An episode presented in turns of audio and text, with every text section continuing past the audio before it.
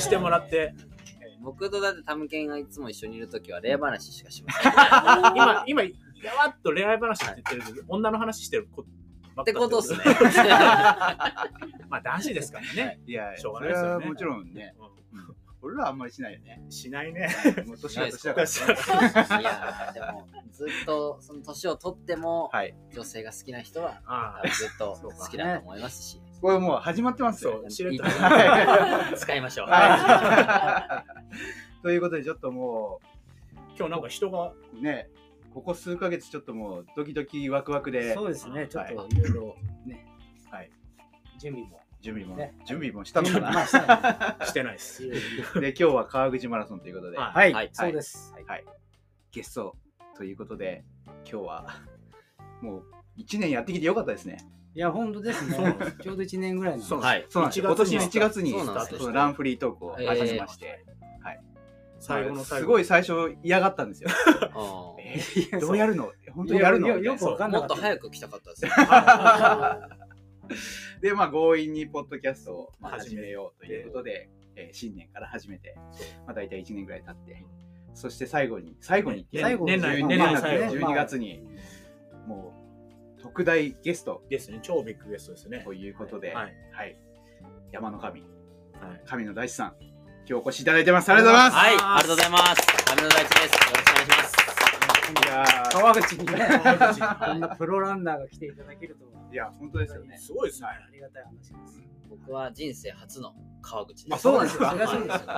まあお隣なかなかやっぱ来る機会ないですよ。あーまあ、確かにそうですね。なんで川口が場所が正直どこかも知らなくて、はいはいはい。で昨日東京駅、まあ、名古屋で前日仕事あって、はい。うん。で東京駅着いてうん。川口どうやって行くんだろうなと思ったら、はいえめっちゃすぐ着くそうなんですよ。実はそうそう東京駅実はそうなん経です費東部一本なんですよね。それにびっくりしました。そうなんですよ。そう埼玉って言っても川口だと本当にもう僕もまあ都内勤務してますけど、はい、まあ、30分かかんないぐらいですかね。今日大会の開会式の時もあのお隣にいた人があの成城学園前に住んでる、世田谷に住んでるよりも都内に近いと、うん。東京に近い東京駅に近いって言ってて、そういうことかと思って。はい。だからいいですね。で家賃もそうです。安いって聞いたんで。そうなんです。はい。そうそうどんぐらい違うんですかね家賃って。やっぱね、川越えると全然違います。あ 家賃というか同じ家賃で比べたときに、ーはい。あの広さが全然違います。やっぱ広い方がいいですね。そうですよね。はい。うん。僕も浜松に今住んでて、浜松だと今 3LDK はい。住んでるんですけど、はい。で駐車場とかもついてはい。でめちゃくちゃ安くて、うん。はい、で東京の時はそれの倍払って、部屋の広さははい。半分、はい。駐車場も別みたいなで駐車場めちゃくちちゃ高いですからね。本当にそういう、まあ、良さもありますよねそうですね。はいうんだ無理して都内に住むよりかは、もうここ川口の方がねア川一本一つ渡るだけですから。まあ走る環境もすごいあの荒川とか川ありますありますし、うん。整ってるんで。今日あのトークショーとかも僕やって、で川口のあの美味しい食べ物とか、はい。魅力を教えてほしいって、はい。あの一般の市民ランナーの方に聞いたら、はい。誰も答えてくれないで 一つはやっぱりその都内に働く方が多くて、ああはい。んまりこう、はい。土地勘がないっていう方は結構いますね。ベッドタウンですよね、はい。どっちかといそれはあはいはいはい。住むっていうことそんなですよね。感じですかね。引っ越してきた人が多いと、なかなか教えてって言われて、うんってなるほど。そう。あうん。ね、でもね、一時期住みやすい街、ナンバーワン。ナンバーババはいみたいなこと言われて、はいはい。うん。それで結構人が増えたんですよ、ね。そうなんですね。はい。これビール開けないですか？ビール。飲んでください、はい。飲みたい。飲みたい。これね、いつもあの、恒例でこう、僕水あそうです。はい。こうプシュってやるんですよ。これこれが、ああ。はい。やってましたね、はい。前はいじゃあ、よろしくお願いしはいます。お願いします。お願いします。お願いします。ということで、まあはい。ここのショップの名前ははい。ルナックスですか？ルナークスランニングカンパニー。あルナックスランニングカンパニー、はい。川口のあの魅力はこれからルナックスランニングカンパニーがあるっていういやそうそうですね。いいんじゃないですか？でもそれ誰も今日言ってくれない。やばいちょっとビラまくり、ね、チラシまくってる。ね。あの神の大地もおすすめってもうそんいやな書いぜひぜひ。い。や僕びっくりしてこんなこのあのないっすよショップ。うんいいっすよ、いいっすよ。こんなところにいやいやなんか場所は別に悪くないですし、うん。そのショップの中がはい。もうちょっと最新のものが置いてるというか、そうですそのおしゃれに寄ってるものも多いし、なんかこう、ランニングとかの、トレイルランニングとかの、あの途中に取るはい。ゼリーとかも売ってるとこってあんまないんですよね。はい。そうですね。で、靴の種類のメーカーも、そうですね。なんか他の、なんだろう、えーナイキとかそういうアディダスとかばっかりじゃなくて、他の、なんですか、これソロモンとかですか？ソロモン。サロモン。サロモン。とか、うん。はい。他他とか、ノースとか、そういうシューズがショップで買えるっていうのはなかなかないような気がしますけどね。靴、靴にね、こだわりがすごくて、今多分靴褒められてね、すごい嬉しい。びっくりして、はい、全然聞いてなかったんで、はい。ショップが、はい。あのそんなにこう大きくなくて、うん。こじんまりとしてるけど、はいまあおしゃれだよぐらいしか聞いてなくて、財布にね、優しくないですよ。あー確かに。あの 靴下も、はい。レトも置いていただいてるんですけど。そうなんですよ。いい靴下はね。はい、でもレトって他のショップ行くと、はい。レトが一番高いんですよ。その値あ段ー。価格帯で言うと、でもレトより高い靴下しかなかったですいや、本当そうだから逆にこれここでは売れるなと思って。そうなんですよ。びっくりしました。いや、そうか、靴下も、そうか、そう言われる安いのないですもんね、靴下。まあ、うちね、そういうこだわり、こだわりこだわり、こだわりなんだこだわりなんですけど。僕らもこれは決して高いとは思ってないんですけど、うん。その普通の靴下も1980円で,、はで高いとは思ってないですけどやっぱ高いって言われることとかも多くて、うん。でもまあ物もいいし本当におすすめできるし、まあ、使ってくれた人は必ずリピートしてくれるしっていう、まあ、人気はじわじわ来てはいるんですけどでもそういうこと言われるんで、はい、ここのショップだったら、はい、たくさん売れる。使い始めてもう今レトしか書いてないですもん。あかでも川口マラソンはレト率高いと。思う。確かに今日はあのルナックスメンバーも皆さん履いていただいてて、はい普通のお客さんも結構履いていただいていいですね。そうはい。ということで、まあ今日、川口マラソンのゲストで、はい。はい、この川口に初めて来ていただいたということではあるんですが、亀野さんの、あの、これまでの、はい。まあ、大学、もちあの、青山学院時代、はい。あの、山の神と呼ばれた、えー、5区はい。のお話だったりとか、まあちょっとそこから、あの、プロ転向のお話みたいなところも聞いていきたいと思うんですが、あの、箱根の5区、まあ、僕ら普通に走ると、もう走れるレベルじゃない坂じゃないですか。なんかあれ、車で行くと、はい。僕もいざ自分走ってるのに、はい。車で行ったこともあるんですよ。はい。はい。あのはい。旅行とかで。したら、なんか、こんなきついかったっけっていう、なんか、車の方が傾斜感じます。だから意外いやでもと走ったらいけるかもしいや、れない。いやいやいやいや行ったことありますよ。あるけど、あのスピードは無理じゃないですか。あれ平均で、はい僕山登りで3分2、30で行ってるんですよ。あまあ、あの最後下りっていうのと、はいはいはいまあ序盤少し平坦もあるっていうところトータルでなんで、はいでもまあもちろん4でも分ぐらいかかってるとこでろありますけども登っ、だから4分切ってるぐらいとかじゃないですか？一番きついところでほんと4分ジャストぐらい。でしょ？はい、一番きついところで。だから4分切ってるんですよね。切ってますはい コビ走ったことある？いや、ないです。でも、ないすごいですよね。そうです。いや、あの、なんだっけ、あの左曲がって、はい。あそうそう。宮の下。あ、宮の下。ここが。一番急なんですよ。あでも、実は宮の下が急なんですけど、はい。僕は全く感じないです、あそこ。そのパーセンテージで、傾斜のパーセンテージ的に、なんかあそこが急だって言われてたんですけど、僕3年生の時、宮の下の急坂どこか知らなかったんで。あ、まあ知らないね。知らないぐらい、別にそんなにこう、はい。特別きついってわけではなかったっていう。逆にその後に小脇園っていうところがあはいはいって、で、そこはお客さんもいっぱいわーって盛り上がってはいるんですけど、そこを越えてから頂上まであと3.5から4キロぐらいあるんですけど、そこが一番しんどいです。で、何がしんどいかっていうと、あの、沿道に人がいない。ね。全くいなくなってで、カーブが結構多いんですよ。うんで、同じような景色が続くんで、あ、次で終わりだなと思ったらまだあるう。ん次で終わりだとまだあるっていうのが続くんで、で、まあ終盤っていうのもあって、まあうんはいメンタルやられはいはいてはい落ちていくっていう選手がほとんどなんですけど。しかもト、ップだから、中継車がずっと前にはい、いいます。て、見えない感じ。まあ見えないです、見えないです。はい。まあ、あそこまでは頑張れる人多いんですけど、うんはい。あそこからみんな小分け過ぎから落ちる人が多いですね。あ勝負はもう本当小分けからー上がった選手がうん。他は下がるんで、うん。はいはいはい。倍差が開くっていう。あはい。僕は上がったんで。これ今年、今年というかね年明けまた箱根を見るときに、楽しみそういうポイントで。ね見ると楽しみですよね。あの結構序盤は区間新記録ペースですとかってなるんですけど、あー。正直序盤は誰でもそのペース行こうとはいけるんですよ。あー。なるほど。だからまあそこでみんな盛り上がりすぎないっていうのは大事です。ここからまだはい。まだだぞ。まだまだなん。ですちなみにその当時って、まあ、5区山登りで、普段からこう、登りはい。の練習だったりとか、登りがもうご自身が強いなみたいなのあったんですか？まあ、全くなくて、はい。高校生の時もはい。坂嫌いだったんですよ。はいはいで、坂出しとかの練習が一番嫌いで、で、まあ、基本的に坂ってきついものなんで、うんまあ、自分が得意っていうふうに思ったことも一回もなくて、大学、青学行くっていうのを決まってからも、自分が5区を走るとは本当はい。1ミリも思ってなくて、うんで、なんなら1区とか走りたいとか思って入学してて、はいで、まあ実際2年生の時は2区走らせてもらっはいはいて、で、3年生の時ももうずっと1年間2区って言われてたんですけど、うん。まあ坂の練習で、まあ、かなり僕がいいタイムで走って、うんちょうど1ヶ月半前ぐらいに、うん。えー原監督からうん。2区じゃなくて5区行ってくれって言われて。じゃあ原監督も最初から別にあれしてたわけじゃなくて、あその年いい。から行ってみる？みたいな感じだった。なんか2区も一応うん。最後戸塚の壁っていはいはいうはいすごい急坂があってはいなんならあそこの坂の方が全然きついんですけど、そこを登りきるために、まあ、お前も行けって言われて坂の練習行ったら、まあ、とんでもないタイムが僕は出てはいで、まあ、原監督が、まあ、2区と5区変えようっていうことで、はい。ほん本当は5区走る予定だった選手を2区に行ってもらって、で、まあ、僕が5区にはい。行ったんですけど、うんなんでまあ結局僕が走れて、その後テレビとか出た時はい。に原監督が、神野の山の才能は夏には見抜いてました。って言ってたんですけど、あれ本当に嘘なんですよ。結構いろんなところで僕言ってるんですけど、はい。あれ嘘で、これなんですね。これなんですよ。はい。肉って言ってたじゃんっていう。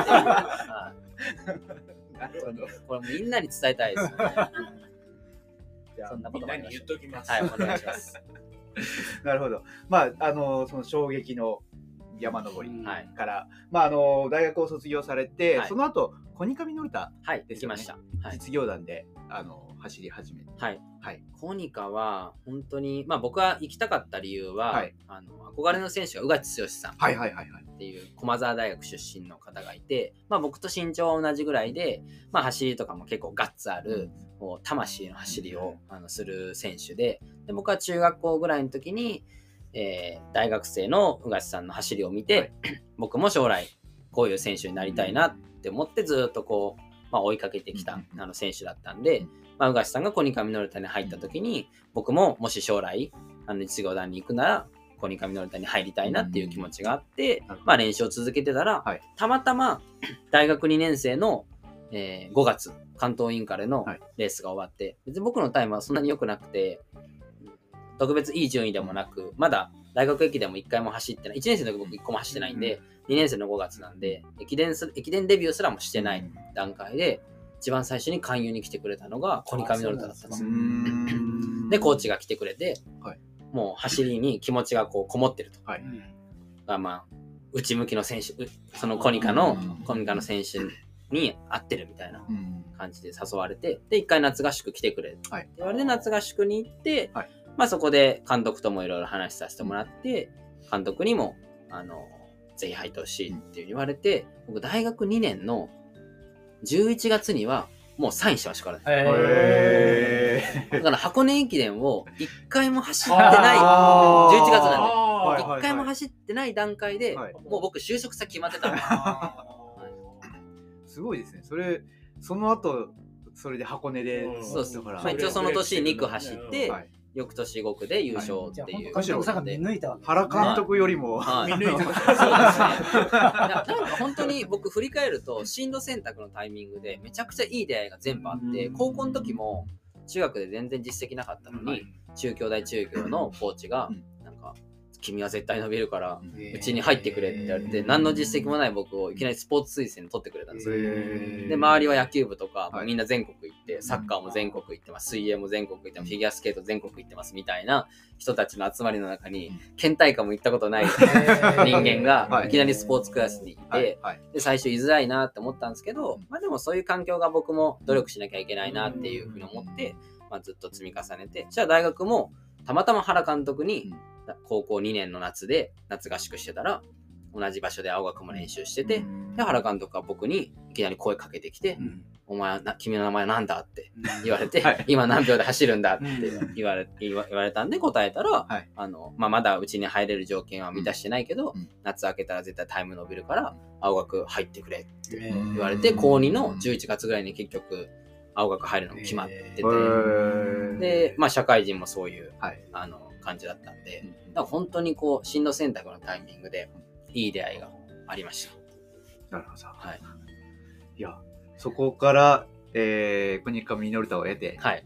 プロランナーにはい。転向されたわけなんですが、はい。それはどういう心境があって、こう、あ、えっと、本当になんかチームの何かが嫌だったとか、はいはい監督コーチに不満があったとかっていうこと一切なくて、もうコニカミノルタって正直環境めちゃくちゃいいんですよ。はいはいはい。はい。もうご飯とかもはい。毎日なんかもう外食行くよりも豪華なご飯出てきて、で寮に、はい。あのトレーニングジムも、はい。このショップの倍ぐらいの広、うん。3倍ぐらいの広さのはい。ジムが、はい。トレーニングジムがあってでプールもあるんですよ、うん。あの流水プールって言って、はいはいあこう囲われてるところではい流れてくる。んでそれに対抗して泳ぐっていうプールもあって、はいでお風呂も寮生が10人12人ぐらいしかいないのに、はい。もう25人ぐらい入れるようなお風呂があったりとか、はい、でシャワーも何個かしっかり完備されてて、でもう本当に寮の部屋も大学の時は6畳2人部屋うん。だったんですけど、コニカミノルタ入ったら12畳1人だったんですよ。ー。倍になって1人になって。はい。まあ本当そういういい環境で、まあ、練習はできてたんですけど、はいはい。まあ、ただ社員としてやっぱ入るんで、会社にも行かなきゃいけない。うん。であのもちろんその会社に行って仕事もするんですけど、はい。まあ、合宿で開けることもあるし、はいはい。えー上司の人とかも僕にめちゃくちゃ仕事を与えてしまってでもそれが負担になってうん。陸上生活がに影響したらうん。ダメだっていう思いがあるんで、うん。なかなかこう仕事も振ってもらえない、ん。だからまあどうしてもこう職場の中では過保護扱いをされる感じがあって、ででも僕はなんかもっとこういう時間練習に使いたいなとか、うん。トレーニングの時間使いたいなとかケアの時間使いたいなっていうのを少しずつ思うようになって、でそのタイミングでちょうど2年後に東京オリンピックっていう、まあ、自分の中で結構大きな目標も控えてたっていうのもあって、まあ、小さい枠のこの実業団っていう枠でやるよりはうん。もっと大きい枠で目いっぱい努力したいなっていう気持ちが増してきて、うん。まあ、プロになりましたね。なるはい。プロに なってから、はい。まあ、あの、そういうコニカミノルタみたいな、こう、まあ、いい環境はい。じゃなくて、やっぱりご自身で全部されるじゃないですか。はい。やっぱりそういう部分ってすごいこう、まあ、それもあってやっぱり高木さんとか、うん、そうですね。タムケンとか、はい。はい、と今一緒にやらされてると思うんですけど、はい。あの、プロランナーってどういう生活なんですか？あー。まず、そのはい。プロになった時に、はい。僕も、その、闇雲にプロになったというよりは、うんやっぱちゃんと環境も整えたかったし、うんはやるからにはこう、本気で挑戦したかったし、自分が強くなるための選択をしたかったんで、えーまず一人じゃできないなってろで、で、まあ以前、このうん。ポッドキャストにも出演したはい。高木誠はい也はい。さんに、まあ大学一つ上の先輩になるんですけど、あのお声掛けをして、はい。まあその時もう思い浮かんだのは正直誠也さんしかいなくて、はいはいはい。で、まあ当時、あの、水社会人で、うんあの企業ではい。就職されて、はい。陸上とは無縁の生活を送ってたんですけど、大学時代、僕は3年で、まあ一つ上の先輩なんで、はい。箱根で優勝できたのは、聖夜さんがチームをまとめたからだと思ってて、うんまあ原監督の力ももちろんあるんですけど、はい。当時原監督がガミガミ言うってよりは、はい。もう選手たち全員で主体となってチームをまとめて、まとめてて、それをしっかりまとめてたのが聖夜さんだったんで、僕はもう優勝した翌日の箱根ってテレビ出れるんですけど、MVP は誰ですかっていう、まあ、みんながこうボードを上げるんですよ。はいはいはい。で、全員が、僕以外の全員は僕の名前を出したんですよ。はいはいはい。で僕は高木誠也って出してるんですよ。うん。はい、ってぐらい、はい。なんか自分は感謝してて、うん。優勝できたのも誠也さんのおかげだと思ってたんで、そういうこう、裏方の仕事を、うん。なんか一生懸命やっぱできる人ってそんなにいない。うん。なんか、うん。まあ、僕がプロになるって時に、もう頼むとしたら、うん。せいやさんしかいないっていうところで、まあ本気でお願いしたら、はい。まあ、せいやさんも引き受けていただいて、はいまあそこから二人でこう二人三脚で、まあ、プロ生活がスタートして、でもプロになって、1ヶ月後にはうん、もうケニア行ってました。はい。もうなんかケニアにはい、なんか行ってみたい欲が結構強くて、はいで、なんか他の種目、例えば卓球とかだったら中国強かったら、うん。みんな中国に合宿行くし、うん。スピードスケートとかもみんなオランダ行ったりとか、なんか体操とかもロシア強いとか、うん。ロシア合宿行ったりとかってしてて、でも日本ってあんまりケニア行ってないなって、うん。でもみんなケニアが強いっていうのはうん。分かってるのに、行かないなっていうところで、なんとなくこう行ってみたい欲がどんどん強くなって、プロになって自由だし、まあ、行けるんで、もう行こうぜって言って行きました。はい。なるほど。そうです。なんでまあ環境自体は、うーん、環境っていうよりは、とにかくしたいことして、うん自分がこうできることをやった上で東京オリンピックを目指したいなっていうあの思いがあったんで、まあ後悔しない選択を、まあ、したっていう感じですかね。うん。はい。なるほど。なんかちょっといろいろ聞くともう時間があっという間に。はい、僕、僕ばっか話してていやいそういう回なんで。ちょっと聞き入っちゃうよね。ただ、たださ、もう慣れてるから、うまいんだよ。それはいや本当に。僕ね、話すの結構好きなんですよ。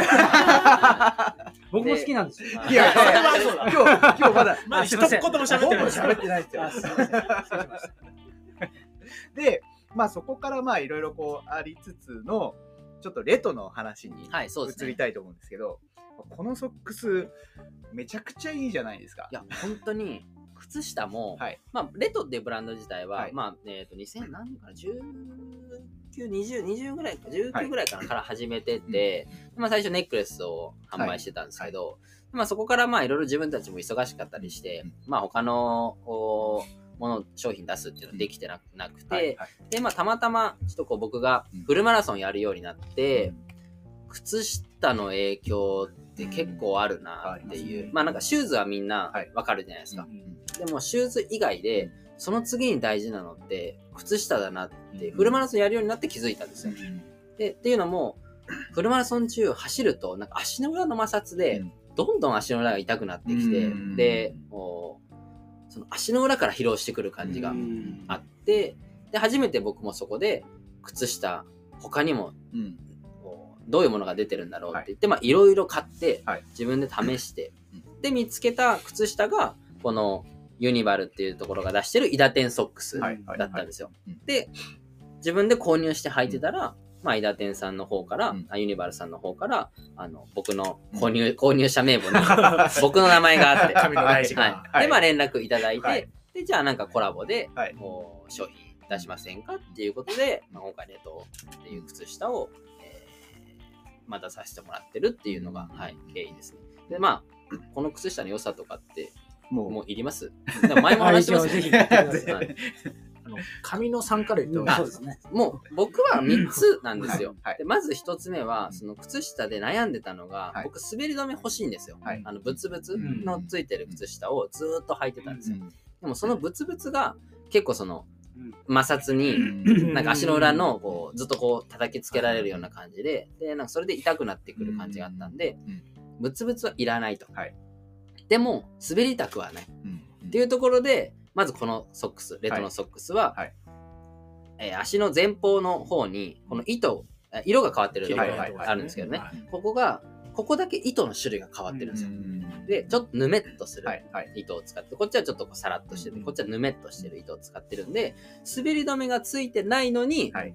滑らないっていう、もうこの、ここだろっていうところをはい。狙ってるのがもう、うん。このレトの靴下。いやこれあのトレイルでも、はい。やっぱりトレイルの下りとか、うん。まあ上りもそうなんですけど、やっぱりシューズの中でこう滑る感じ、はいはい。嫌な感じが、はい。レッド履いてると全然ないないんですよ、はい。はい。しかも多分トレイルとかだとブツブツついてると、はい。結構なんか後半来ると思いますけどね、うん。足に。ブツブツのはい。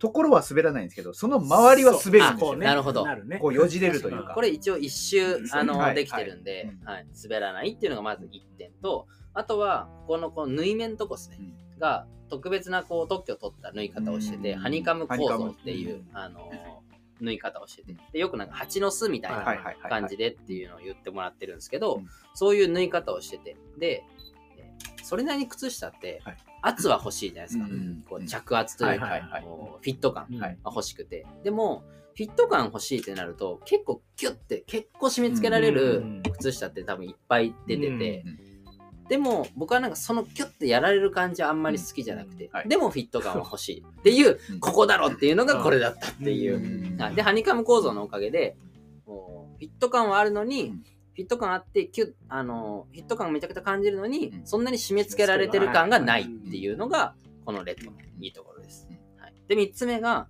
丈の長さ。うん。はい、これは、えー厚底シューズ履くようになって、うん。まあ、人によって違うかもしれないんですけど僕はあのアキレス腱の上ぐらい、はい。まあ、はい。ここら辺が、このかかとが当たってああ、の擦れるんですよ。でずっとそれが繰り返されるんで、フルマラソン走り終わったらなんかちこっから血がアキレス腱から血が出てるっていうことが起きたんですよ。でもこれはくるぶし隠れるんで、うん。靴下1枚挟めばうん。皮ってめくれないんですよ。うん1枚挟んでるんで。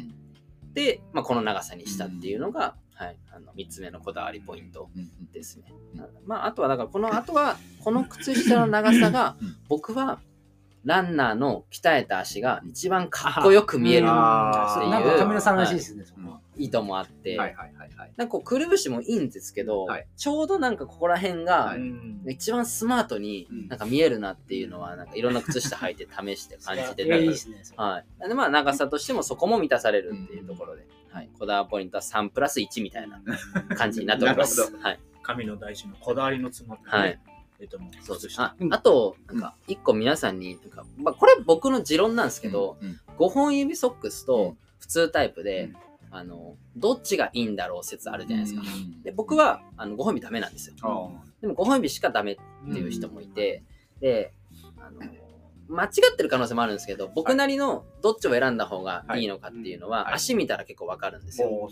でえっと、指と指同士が結構くっついてる人は僕は普通タイプがいいと思ってて、でやっぱそれってこう、もともとのリラックスしてる状態でくっついてるということは、うん。5本指を履いたら、ちょっと無理やりこう、はいはいはいはい。引き離すような感じのはい。なるんでうん、結局はこう戻そうとしちゃう。うん。から、じゃあ本来のうん。こう状態ではい。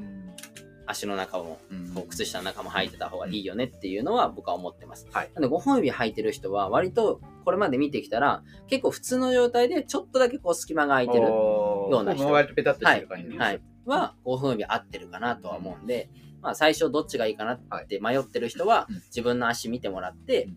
くっついてる人は普通タイプ。ちょっと指と指同士に隙間があるよっていう人は5本指タイプが合うんじゃないかなって僕は思ってます。5。本指っていう俺5本指じゃない。でこれででも足が開いてなかった場合ちょっと。なんかちょっとはい。来ない。どっちなのどっちなの？来ない。そしたら、あれ何？サブ3.5で。ああ、靴下変えれば？逆にあの間違ってる説もあるかもしれないんで。だからいいんですはい。どっちでもいいです。よね。いいややいやあの出してみて出してみて出すの出してみて。話ならない。お開いてる。開いてる。だから5本指合ってる。開いてた開いてた。あよかった。やっぱよかった開いてる。はい。えー。でだから完全に5本指タイプなんですよ。あじゃあ実力ですね。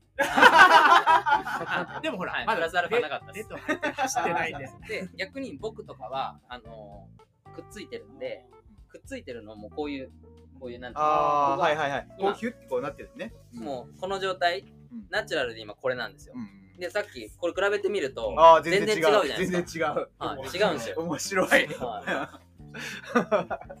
こっちの人は、はい。あの、普通タイプが良くはいて、はいはい。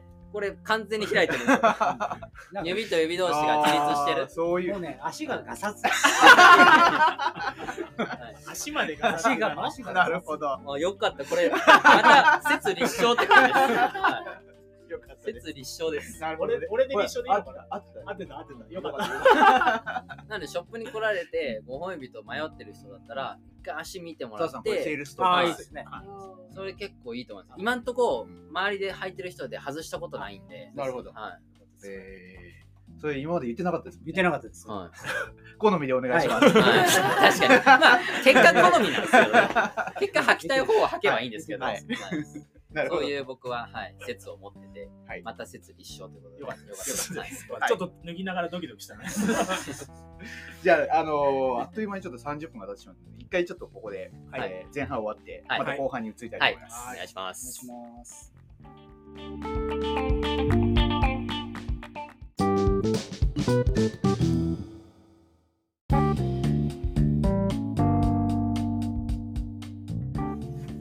はい、じゃあ後半も上はい野大地さんをゲストに迎えて、えー進行していきたいと思いますが、はいあのー上野さん、最近書籍をあ、はい出しました。発行されたということで、はいはい山の神、神の大地のランニングバイブル。そうですね。はい。必ずやるべきランニングバイブル。ねはい必ずやるべきけど。そこ強強めですよね。必ずですよね。本をはい。作るの、僕も初出版だったんでまあ正直どういうふうに本って作られるんだろうなっていうのが、まあ分からなかったんですよ。うん。でまあお話しいただいたのがちょうど1年ちょっと前ぐらいはい。にお話しいただいて、はい。でまあランニングバイブル本をあの出しませんかということで話もらいました。はい。でまあいろいろこうミーティングを重ね、うん。取材を重ね、えー撮影をし最後チェックみたいな感じで、はい。めっちゃ大変でした。とりあえずめっちゃ大変でした。うんはいで、まあ、カット数もこれ多いじゃないですか。多いですね写真の、はいでこのカット数も載ってるだけでも結構多いんですけど、うんこれ逆側とかも撮ってるんで、正直倍以上撮ってます。写真だけで言えば。なるほど。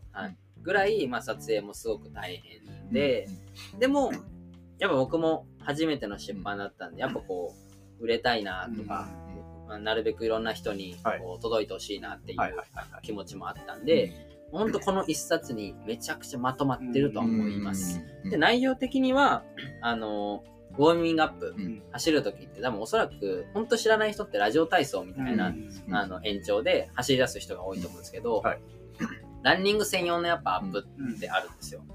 まあそれが、えーまあ、筋肉を温めたりとか、関節の可動域広げるとか、まあ、心拍数上げるとか、っていうのも結構アップに大事なことで、うん。そういうこう僕らは動的ストレッチっていうのをやるんで、その動的ストレッチの内容を載せてたりとか、はい。あとは、えーまあ、単純に走り終わった後のケア、ストレッチも載せてますし、えーそのそれ以外だと走りの姿勢ってどういう風がいいんだろうなとか、はい。腕振りのコツとか、えーまあ、あと着地した時のタイミングとか、はい。どういうのがいいんだろうっていう、まあ、単純なこう走りの、ん。えーコツ。うん。走り方のコツみたいなのも載せてて、うん。でプラスで、えー食事どういう食事してるのとか、あのお風呂で交代浴するときに、うん。正しい交代浴ってどういう交代浴なんだろうとか、うん。あとはじゃあ足痛めました。アイシングしたいときにどういうものでアイシングする方がいいのか、うん。でどれぐらいのこうタイムやった方がいいのかとか、うん。セット数やった方がいいのかっていうのも、まあ、分かんないない人が多いと思うんで、うん。まあ、この一冊あればランニングで速くなりたいしなりたいと思う人には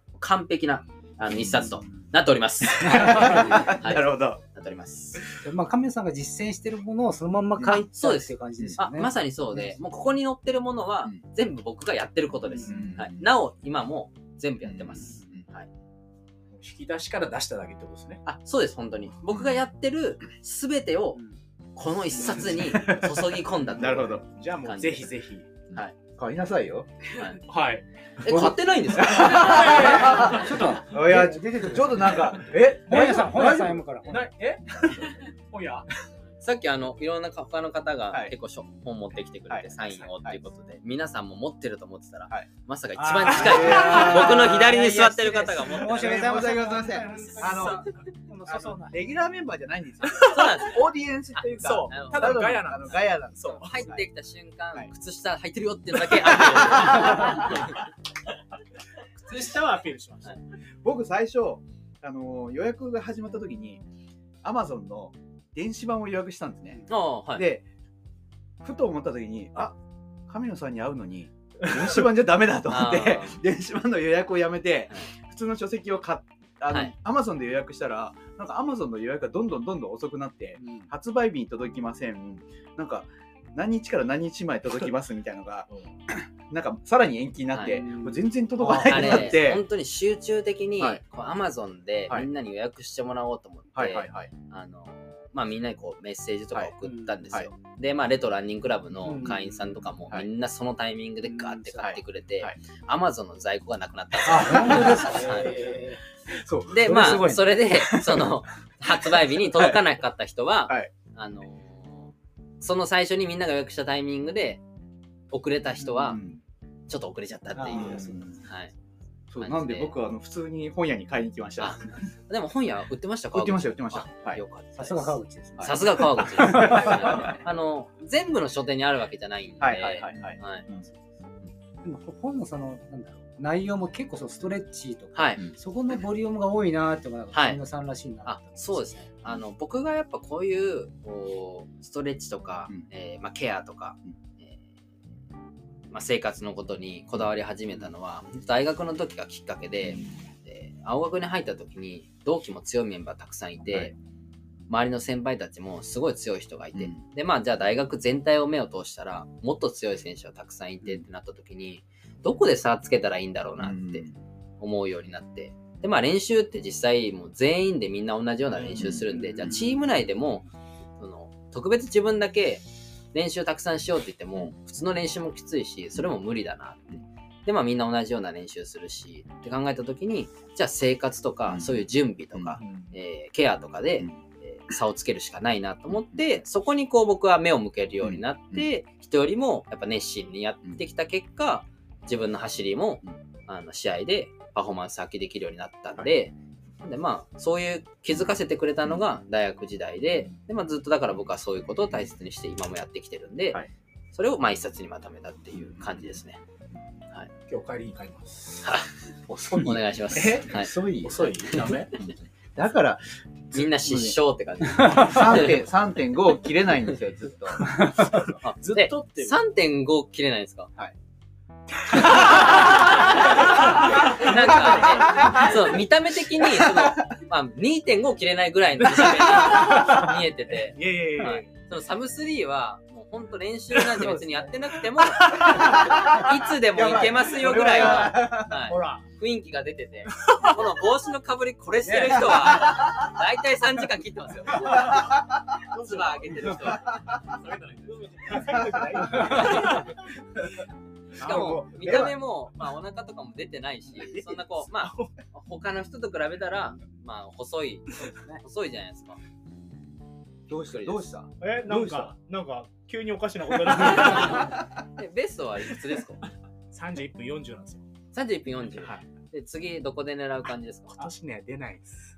そう出ないそこでずっと逃げてるんですよあーずっと逃げてるんですよえ去年の勝田でそれやってー、、はい。はい。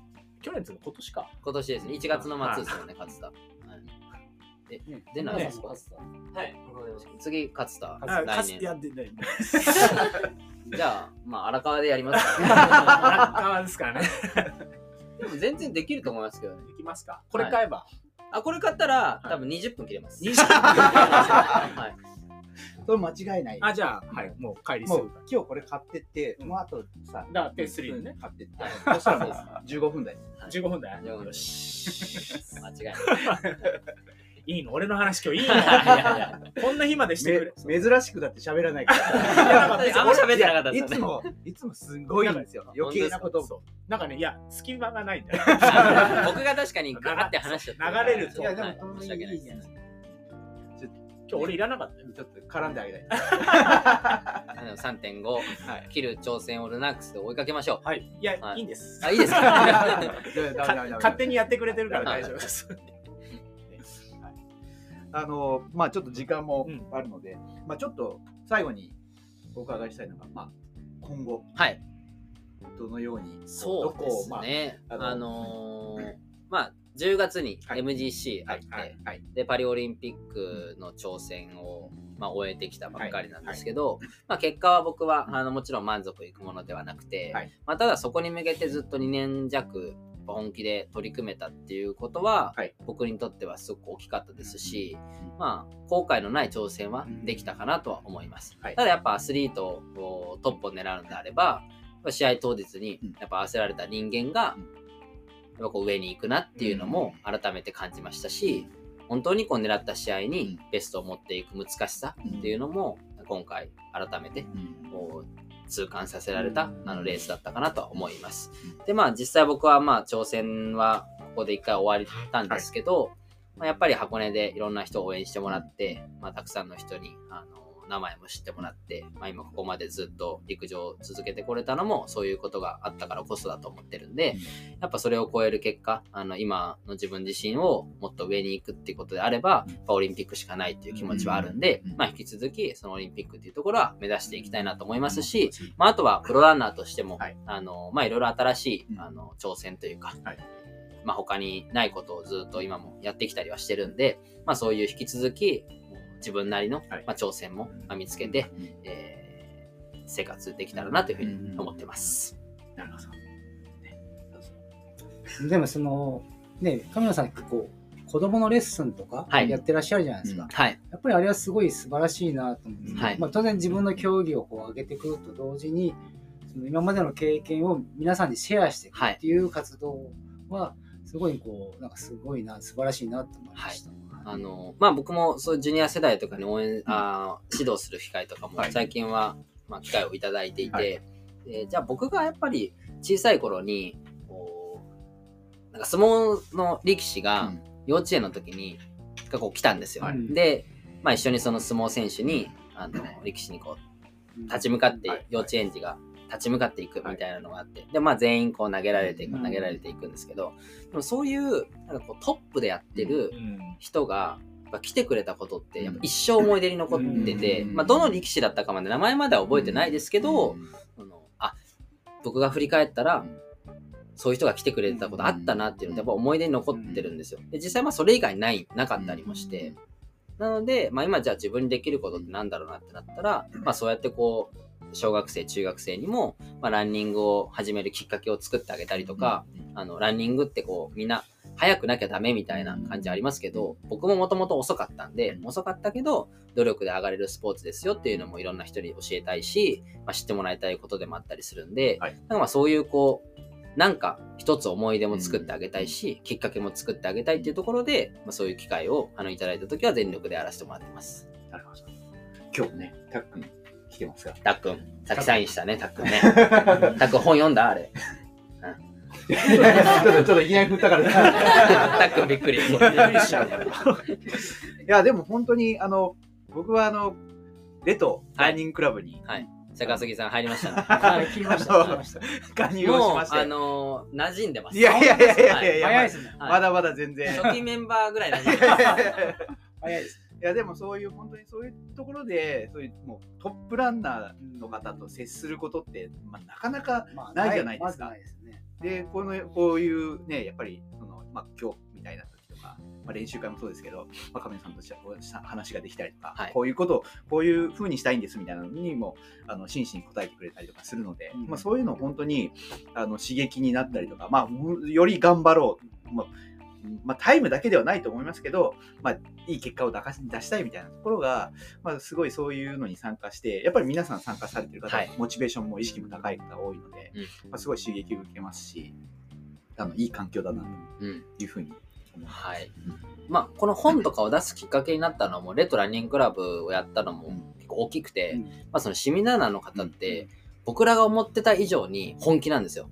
本気の人結構多くて、うんまあ、仕事もしてて、まあ、家庭環境も、あ家族もあってってなると、それにプラスランニングって正直しんどいじゃないですか。でもやっぱそこにみんな時間を、うん。まあ、注いで、目標に向かってやってる姿を見たときに、やっぱなんかこう、背中を押せ、うん。押してあげたいなとか、はい自分が得た経験をやっぱ伝えたいなとか、まあ正しいこう、成長を、曲線を描けたら一番いいなとは思って、で、まあ、いろいろ指導させてもらってる中で、やっぱこういう、こう、ラン以外のこととかって、うん正直知る情報が、あの、なかなかなかったりするっていうことで、まあ、いろいろ質問とかもよく受けたんで、そういう人にも届く、あの、一冊になってるんじゃないかなとは、はい、思ってますね。じゃあこのはい。必ずやるべきはい。ライニングバイブル、はい。今日買って買い買い買います。はいもう買ってきます。大丈夫です。はいこれでもショップで今日売ってたら、売ってたら売ってたで若干悲しいです。さっきあの川口マラソンであトークショーで、はいあのみんな買ってくださいねって言ったんで、あったらまだああるってことはみんな買ってないってことですまあ今ネットで買えるから、まあ、みんなネットで買ってくれたのかもしれないですけど、はい、ぜひ売り切れててほしい。なるほど。在庫全部買っててください。会社。会社。にそうそう。在庫。ここに置いていい？おーいやはい、じゃあここからはちょっと今日はですねまああのたくさんのルナークスメンバーにも、はい。あの来ていただいているのでちょっと質問神野さんへの質問タイムを取っていきたいなと思うんですが誰からいきましょうか？はい、挙手。え これやっぱね最初のね一人って結構ね難しいんですよいいか後のら。後の方がいいですね。ー、じゃあはい。あいじゃあ上じゃん上じゃんはい。ちょっと近くに近く寄って。なじゅ名前から。あルナックスランニングメンバーの梅谷です。はい、梅谷さんお願いします。ベストは？2時間56分おおサブスリー。早いです。でいいですね。まさに次東京に出る予定でして、はい。えっと、2時間50本切りたいんですよ。はい。で東京マラソン、神野さん、3回そうですね。走られ3回、4回ぐらい走ってると思います。でこう東京マラソンのコースの攻略法というか、ここはい頑張るべきだとか、ここはたいここちょっと我慢した方がいいとか、はい。そういうのをぜひ教えていただきたいみんな知りたいですね。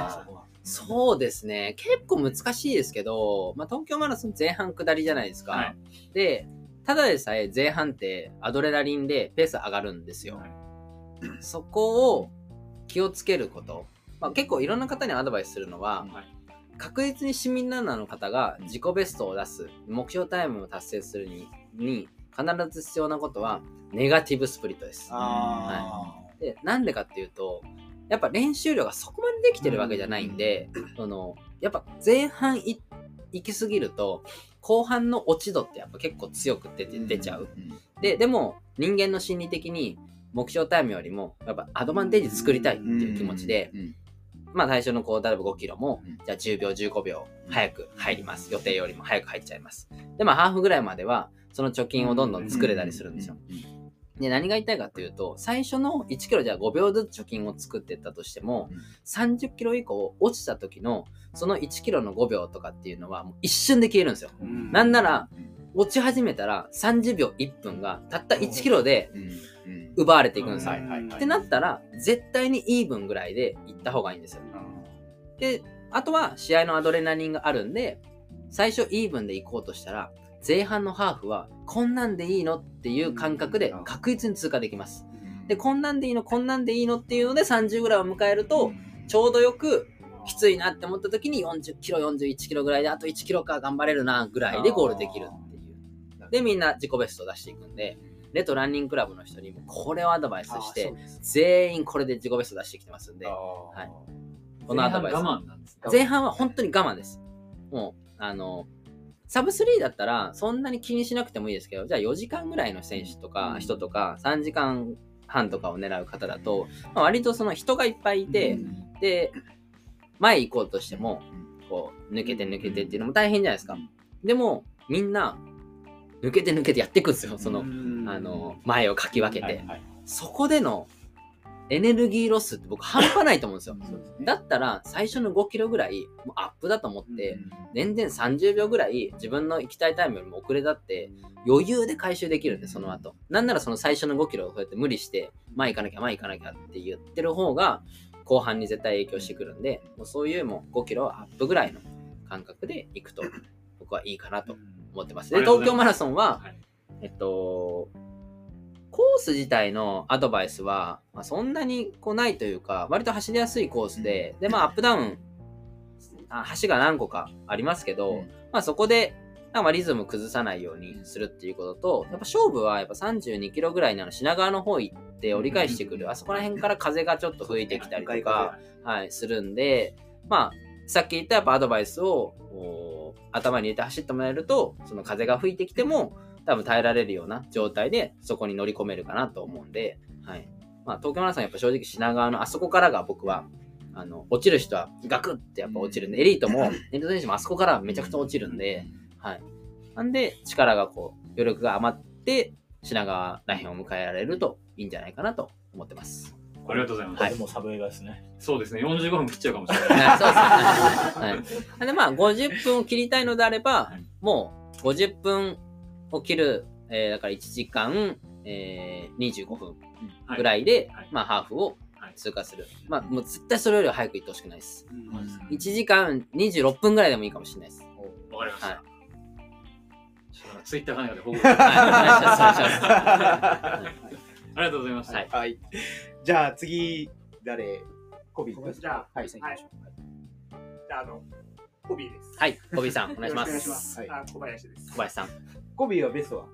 えっと、僕は、えー、2時間50分30秒ぐらい。おー、じゃあ、あともう少しでサブ映画。もう少しそうですね。はいはい。で、僕今日聞きたかったのは、えっと、トレーニング、トレーニングのことはい。なんですけど、えーっと、まあ、こう、低強度のジョグと、はいえーまあ、スピード系と、こう、や基礎をこう、ベースを作ってって、まあ、最後、こう、コーディネーションしてって、こう、レースに向けてやると思うんですけど、その、は話せる範囲で結構なんですけど、神野さんがこうフルマラソンのレースに向けてこう最後こうこの練習は外せないうんみた。いな、はい。こう最終段階で例えばまあは20キロ走なのか30キロ走なのかわかんないですけどこの練習はこう大事にしてるみたいなうんものがあれば、あのちょっと聞きたいな。大体、えっと、僕がやってるマラソン練習だと、こう、変化走みたいな形でやることが多くてう、ん最初は1キロレースペース。で、1キロ、まあ、距離走ペース。僕らだと3分半ぐらい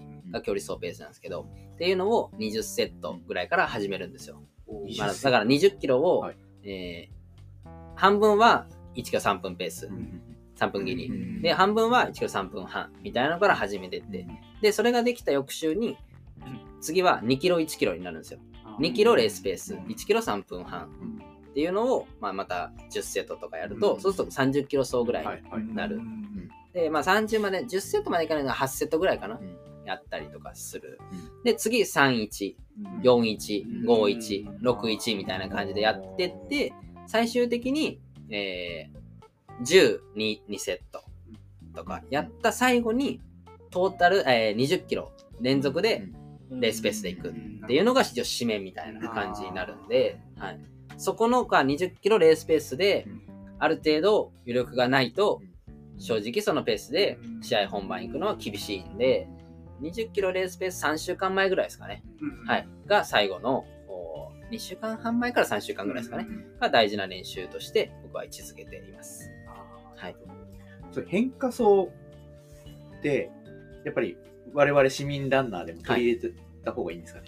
うーん。まあ僕は割とその、そういう風に走った方がはいリズムが作れたりとか、うんあとは、えーまあ、単純にその、両方になえるというか、レースペースのスピード系のちょっと刺激も入るし、まあ、セット数を多くこなすんで、単純に距離も走れるっていう、まあなんか両方のバランスが良かったりするんで、こう、完全に分ける人もいるんですよ。スピードはもうスピード1キロのインターバルしかありません。で、あとはもう距離走、ロングの練習、もうこれの繰り返しですっていう人もいるんですけど、僕はどちらかというと、え1週間で言うと、ショートインターバル、まあ、動きを整えるようなショートインターバルだったり、坂ダッシュ系のトレーニングが、え1本あって、はい。で、1つがそういうこう大事な練習となるような、うんえー変化走。で、1つは、まあ、単純にロング走。みたいな感じで結構構成するのがうん僕があの自分の中では一番状態を上げられる練習だったりするんで、なんか人によってその合う合わ合わないっていうのもあるんで、まあいろんな練習やっていって試して自分はこういうことやると良くなるなとか、ここが自分のキーポイントだなみたいな練習を探してもらえると、あの、試合当日にベスト、ベストで試合当日に調子を持っていく可能性が上がるかなとは思います。なるほど。はい。変化走ってあんま正直あんまりやったことなくて、はい。ファルトレックぐらいしかやったことああ、なくて。でもファルトレックも、うんあの、ファルトレックは、えっと、一番最初の段階でありますね。あーなんかまだスピード練習とかうん。タイムとかを意識しなくて、一番最初にやるなんかこう、スピードに刺激を与えるような、うんなんかこう、練習、はい、をやるのがファルトレックです。ファルトレックだともう自分の感覚で、このぐらい追い込めるな、追い込んだらいいなっていうのは、タイム気にすると、なんかやっぱこう、行き過ぎちゃったりとか、は全然行けなかったりとかっていうので、まあ、一喜一憂しちゃったりするんで、そういうの気にせずに、単純にこう心拍数上げるとか、あの、足に刺激入れるとかっていう目的でやるファルトレックはあるんで、うんはい。結構いいとは思いますね。なるほどはい。わかりました。ありがとうございます。コビ次は何で次は、えっと、べ別府大分。おー別大も出て、あ、別大か。別大、東京、東京で、僕東京外れちゃって、別大はい別大と長野出ます。おーはいはい別大はもう風が吹くかどうか次第ですね。そうですねはい。じゃあ次は、次は？パックンいきますか？大丈夫？こっち、こっち、はいちょっと、はいすいません。質問を。はい。はい。学年もいた方がいいね。え小6の近藤拓です。小6、小6。6年はい、大きい声で。来週、えっ、と、黒缶のレースがあるんですけど、ロードと黒缶で、あの、走り方のポイントに違いとかってあるんですか？あー、なるほど。黒缶はね、僕結構得意です。っていうのも、うん。あのー今年も2月に黒缶日本選手権に出て、あんまり状態良くなかったんですけど、うんあの4番だったんですよ。はい。で、1番があの三浦くん、順天堂の三浦くんとか。で、2番が富士通の塩尻君とか、うん。もう彼ら2人って27分も3、40とかで走るような、うん。5000で言ったら13分20とかで走るレベルなのに、なぜか黒缶だと僕一緒に戦えちゃうっていうことがあって、はい。で、まあ僕は単純に坂が得意なんで、みんなが坂で頑張るところを僕坂で楽できるんですよ、うん。集団だと。うん。で、その後平地になってペース上がるけど、楽してるから、そっちついていけちゃうんですよね。で、まあ最終的に黒缶と戦えるっていうのがあるんで、えー黒缶の試合だと、上りを、やっぱいかに楽に、えーこなすかっていうのが大事で、でもまあ、不得意、得意不得意があるんで、うんもちろん上りはきつい。けど、黒缶の時に大事なのは、僕は腕振り。腕を振ると、やっぱ坂でも足ってどんどん前に出ていくんで、もう人間やっぱ走るのって足で頑張ろうとするから、足に力を入れ入れる。そうするとどんどん乳酸溜まっていくんで、足に意識を向けるってよりは、腕のリズムとか腕振りに意識を向けると、足が前に出てきて、リズムよく登っていけたりするんで、で、その後の平地とか下りにつなげていってもらえると、ちょっとはいいかなと思います。たっくん大丈夫？ありがとうございます。頑張ろうね。他にね。にはある？大丈夫？大丈夫今日は川口マラソンどうだった？優勝。おーよいしょ優勝したんです何キロ？何キロ？すごい2キロ。2キロえ、小学校6年生の部で。すごいじゃん。すごいです。え、2キロ何秒？6分47。?6 分 47!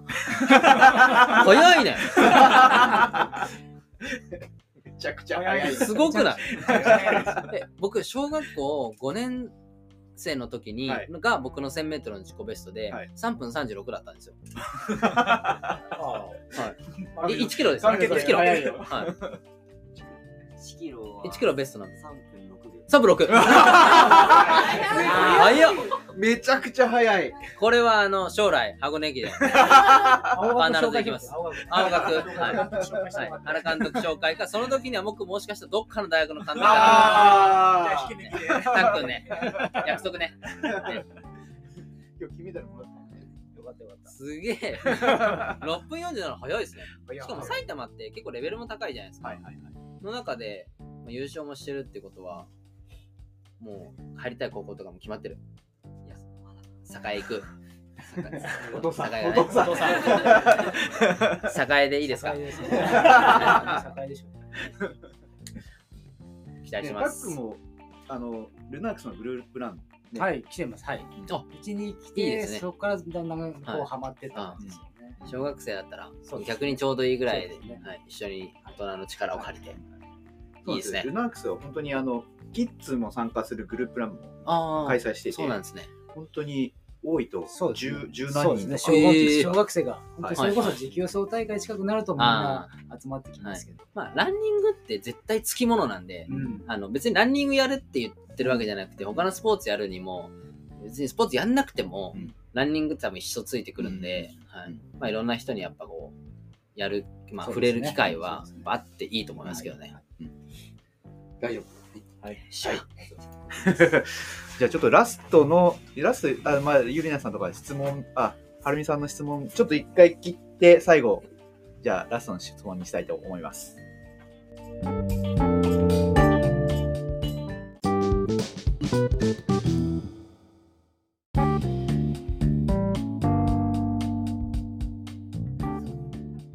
はい。じゃあ次の質問ははるみさん？はいはるみさんじゃあちょっと前に来てもらって。はい。はるみさんもあのーまあ最近はトレイルがメインで走られているんですけど今日今日メダルもらってましたよね。ちょっと前 前に もうちょっと前に。もうちょっと前に。ハーフマラソンですか？ハーフマラソンはい。おおはそれな何の何何位でした？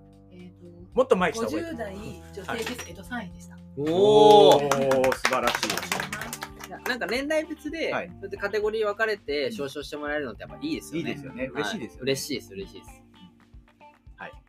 でどうぞ、えープライベプライベートとかもちょっと聞きたいなおと思うんですが、はい。はい。い、いですよ。恋愛話も。恋愛話も、はい。やっと、やっとできる みんな聞きたい。女性ファンがすごく多いと思うんですけど、はい。まあハンサムで、ハンサムイケメン、でそ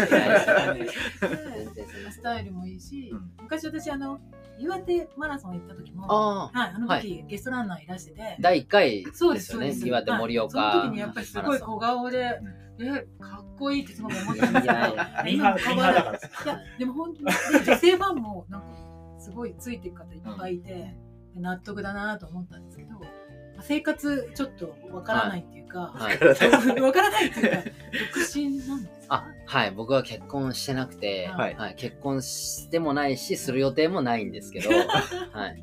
それでもね、生活とか、やっぱり、まあこれだけあのプロランナーをやると、やっぱり生活面、食事はい。とか、はい。やっぱりいろいろ管理って大変じゃないのかなと思うんですけど。ああ、でも僕ご飯自分で作れるんで、えー？はい。あの、正直その、絶対にい。いなきゃいけないっていうことじゃないっていうので、多分結婚してないんだと思います。はい。まあ、あと結局年間半分ぐらい合宿行くんで、はい。じゃあ自分で作るときって考えたらそんなに多くないし、まあ、いざ自分も作ろうと思えば、まあできるはできるんで、はい。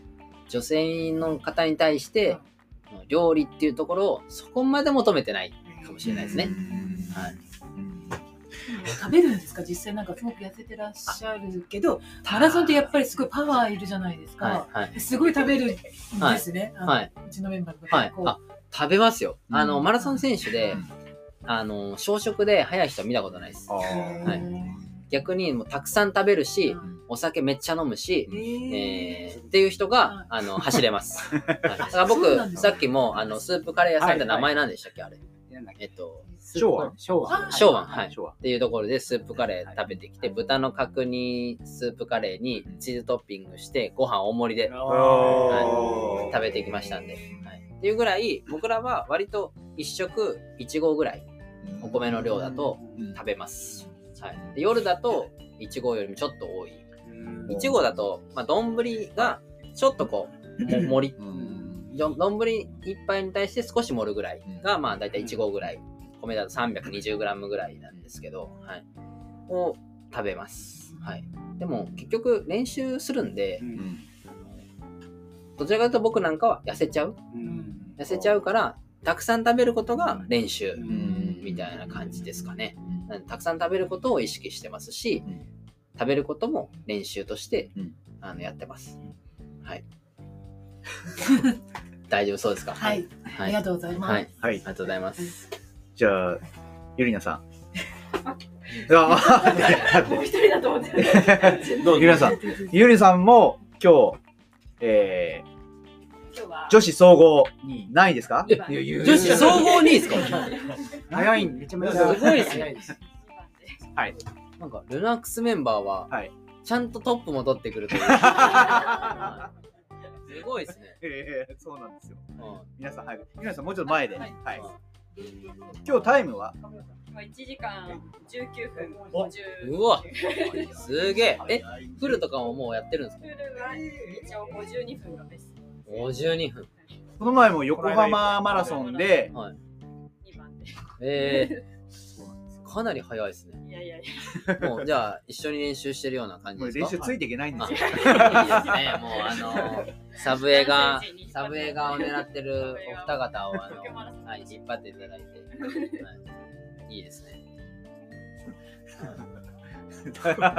ど うも。あれ早すぎる早すぎるから、はいうちの店長壊すんですね。いやいやあ私あの普段のこうモチベーションの維持の仕方というか、ーはい。やっぱりこう大学時代こうトップになられて、はい。そこから今プロに転向されて、はい。やっぱり調子のいい時と悪い時って多分あると思うんですけれども、まあ、その中でもやっぱりレースには出なきゃいけないし、うん。それなりのプレッシャーの中ではい。レース、まあやっぱトップを狙っていかなきゃいけないっていう、あのところがあると思うんですけれども、まあ、そういう調子が悪い時とか、まあ、やっぱりレースに出てもあんまり結果残せないなっていう時も正直あると思うんですけど、はい。そういう時にこうどういう、まあ、気持ちというかうん。コントロールして、まあ、練習なり普段のこう日常をこう練習なりされてるのかなはいはい。えっ、と、まあ、アスリート、トップ、トップを狙えば狙うほど、うん、いろんなものがこうついて回るというか、プレッシャーも、まあ、あの、かかるし、応援してくれる人も多ければ多いほど、それだけ、こう本当プレッシャーかかるんですよ。でも、やっぱプレッシャーに、本当のオリンピックで活躍しようとか、本当日本のトップになろうと思ったら、プレッシャーに勝てる選手はないと、やっぱ本当のトップにはなれないし、まあ代表にはなれなかったりするんで、僕はなんか、やっぱ一流を目指してはいるんで、そこと勝ってなんぼというか、だからプレッシャーにやっぱ、プレッシャーを、えーかからずして結果を出すだけでは、僕はまだまだ一流とは思ってなくて、はいプレッシャーがかかる中で、注目される中で、結果を出してこそ、本物の結果だと僕は思ってるんで、やっぱそこを目指してなってるとこっていう部分があるんで、なんかこう、モチベーションっていうところで言うと、やっぱもう自分の目標がそこなんで、まあ、しっかりそこに向かって日々何をした方がいいのかっていう計画的にあの練習を、えーまあ、する。なんでまあ目標はもちろん大きい目標はあるけど目の前の、えー自分の課題に向き合って、えーそこに集中力を持っていくと、まあ、モチベーションも維持しやすいし、えーレース当日もそういう練習をやったっていう、まあ、自信にして試合に臨めるかなと思うんで、えモチベーションになかなか上がらないっていう人はなんで上がらないのかっていうのを意外と自分の中で考えて、え吐き出して、記入するなり記入したりして、で、じゃあこれを解決するために何したらいいんだろうなっていうのを見つけていくと、割とモチベーションっていうのは保ちやすくできるかなと思います。まあ調子の波にこうはい。左右しないで、はい。あくまで目標に向かって今そうですね。何をしていくかっていうところで、調子が悪くても、じゃあなんで調子悪くなったんだろうとか、何したら調子が上がるかなっていうのを、しっかり自分の中で考える。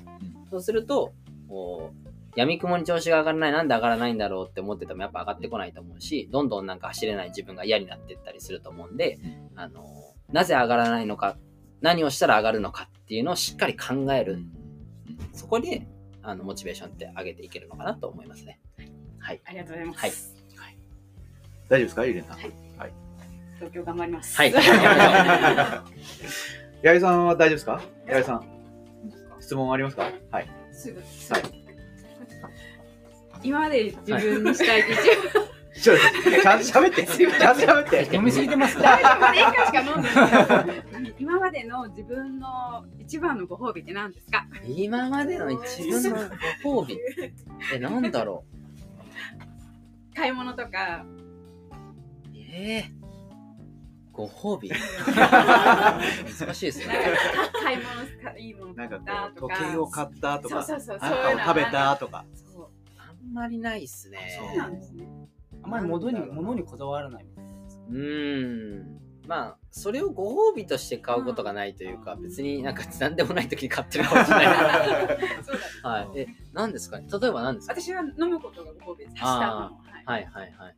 でもそれってでも、頻繁に起こるじゃないですか。はい。そういうことですか？頻繁に起こるご褒美ですか？あ、それもじゃあぜひ。あはい。頻繁に起こるご褒美？あでもやっぱ食べることとかも好きなんで、はいはいまあ美味しいもの食べる？とかは、まあ好きですかね。はい。まあ食事ぐらいですかね。なんか遊びに行くとかあんまりしなくて、はい。やっぱ疲れるのが嫌なんで、はい。基本疲れることはしないという、はい。はい。感じですかね。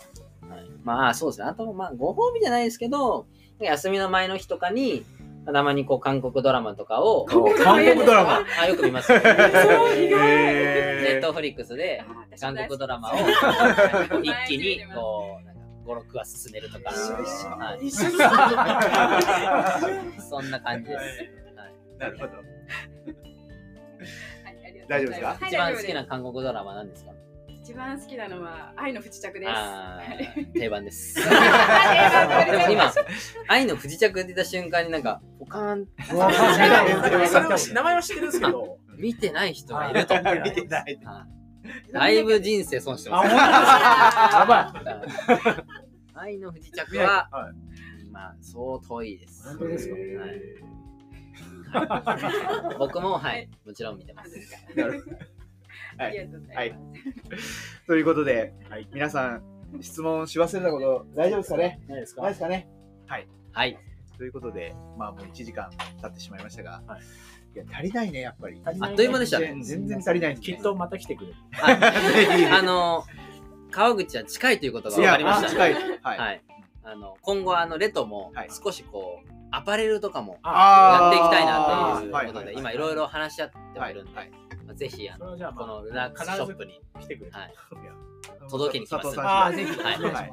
その時に、ぜひまた来れたらと思います。はいぜひよろしくお願いしはい、ます。お願いします。ということで、今日はゲストに神野大地さんをお招きして、はい、ルナックスランフリートークお伝えしましたが、楽しかったですね。いや素晴らしい。いやこんなね、なかなか貴重な体験ということで、僕もめっちゃ楽しかったです。楽しかったですか、ありがとうございます。じゃあ、ちょっとこんな感じで、はいはい、締めたいと思いますが、はいありがとうございました。はい、ありがとうございました。